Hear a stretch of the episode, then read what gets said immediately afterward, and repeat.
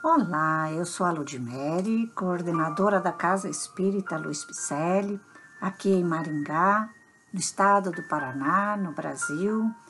Estamos fazendo a leitura do livro Renovando Atitudes, que constam mensagens ditadas pelo nobre espírito Hamed ao médium Francisco do Espírito Santo Neto.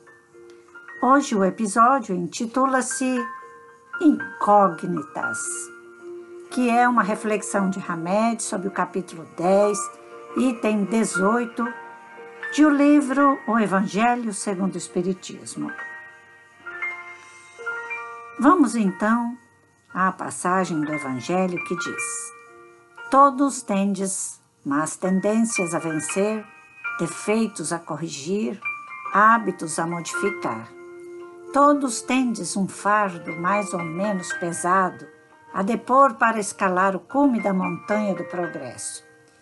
Por que, pois, serdes tão clarividentes para com o próximo e cegos em relação a vós mesmos? Então, Hamed traz a seguinte reflexão deste capítulo.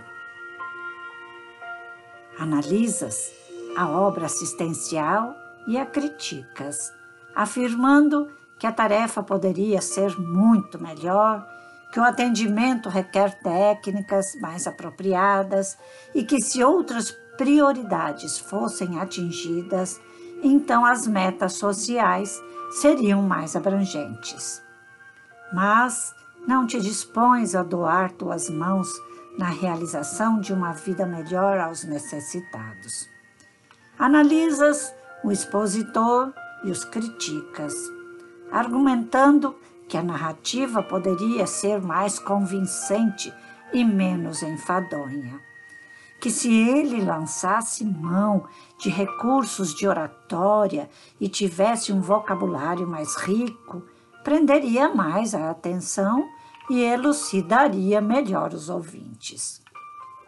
Mas não te dispões a ler e a estudar, e muito menos a falar em público no serviço de reeducação das pessoas, retirando-as das crenças negativas que bloqueiam vidas.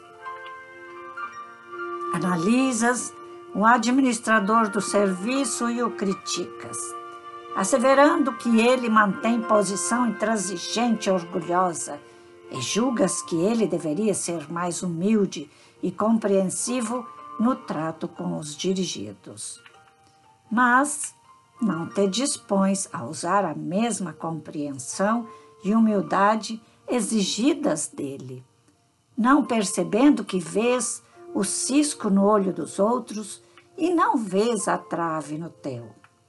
Analisas a conduta alheia e as criticas, observando rigorosamente procedimentos e atitudes que julgas inadmissíveis e te colocas distante e impermeável a condutas levianas. Mas não te dispões a ajudar sinceramente a ninguém e te esqueces de que poderás vir a errar, pois todos os que vivem sobre a terra são passíveis de enganos e desacertos. Analisas o governo do país e o criticas, julgando pela tua ótica que todos os parlamentares ou ocupantes de cargos governamentais não são confiáveis, nem bons servidores e que a nação está envolvida no caos. Mas não te dispões a cooperar e nada fazes pela comunidade em que vives, relegando somente aos governantes obrigações e deveres, esquecendo que todos nós vivemos interligados e que depende também de ti o bem-estar e a prosperidade da população. Analisa as dores e sofrimentos e criticas a vida, dizendo-te sozinho e desamparado perante a providência divina e que Deus te abandonou. Ah, mas não te dispões a renovar-te, não te dando conta que se não fizeres autoobservação em teus atos e atitudes negativas, continuarás atraindo energias desconexas que te descontrolarão o cosmo orgânico. Incoerente é a posição de toda criatura que reclama, que critica, que ofende, esbraveja e que nunca se faz apta a fazer algum bem, em favor de si mesma ou de outros. Perplexos ficamos todos nós diante das rogativas das pessoas que solicitam ajuda com os lábios e nunca com ações, que muito pedem e nunca doam, que somente visualizam as necessidades próprias e nunca veem a vida como um ritmo cósmico interconectado com todas as coisas, de maneira que o todo é mantido pelo apoio das partes. Examinemos, pois, com profundidade nossas críticas, porque elas dificultam a transformação e o progresso de nossa existência. Se não forem estruturadas na reflexão e na reparação de nossos erros.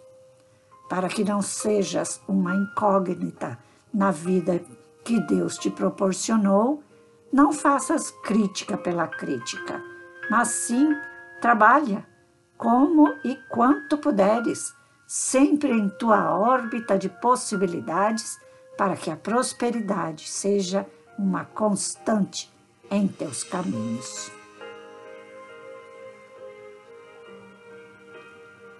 Grande remédio, trazendo mais uma vez uma chamada bem dura, né?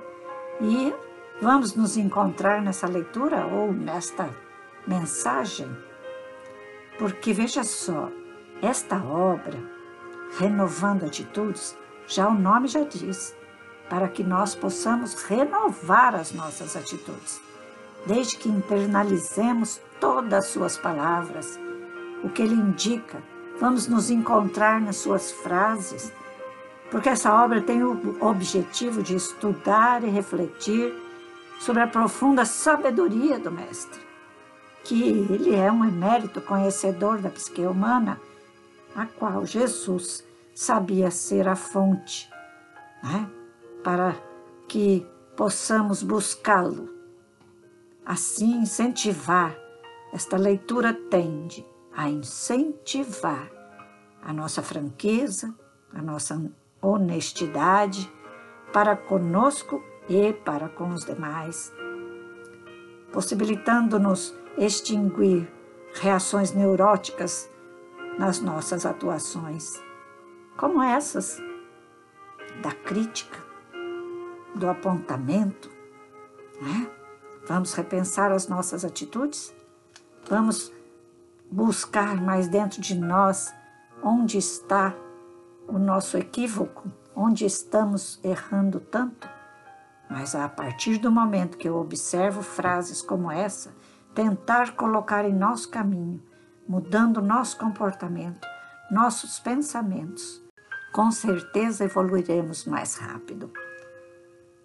Esse Evangelho, à luz da obra de Kardec, retém um enorme manancial de edificação de valores morais na nossa renovação de atitudes.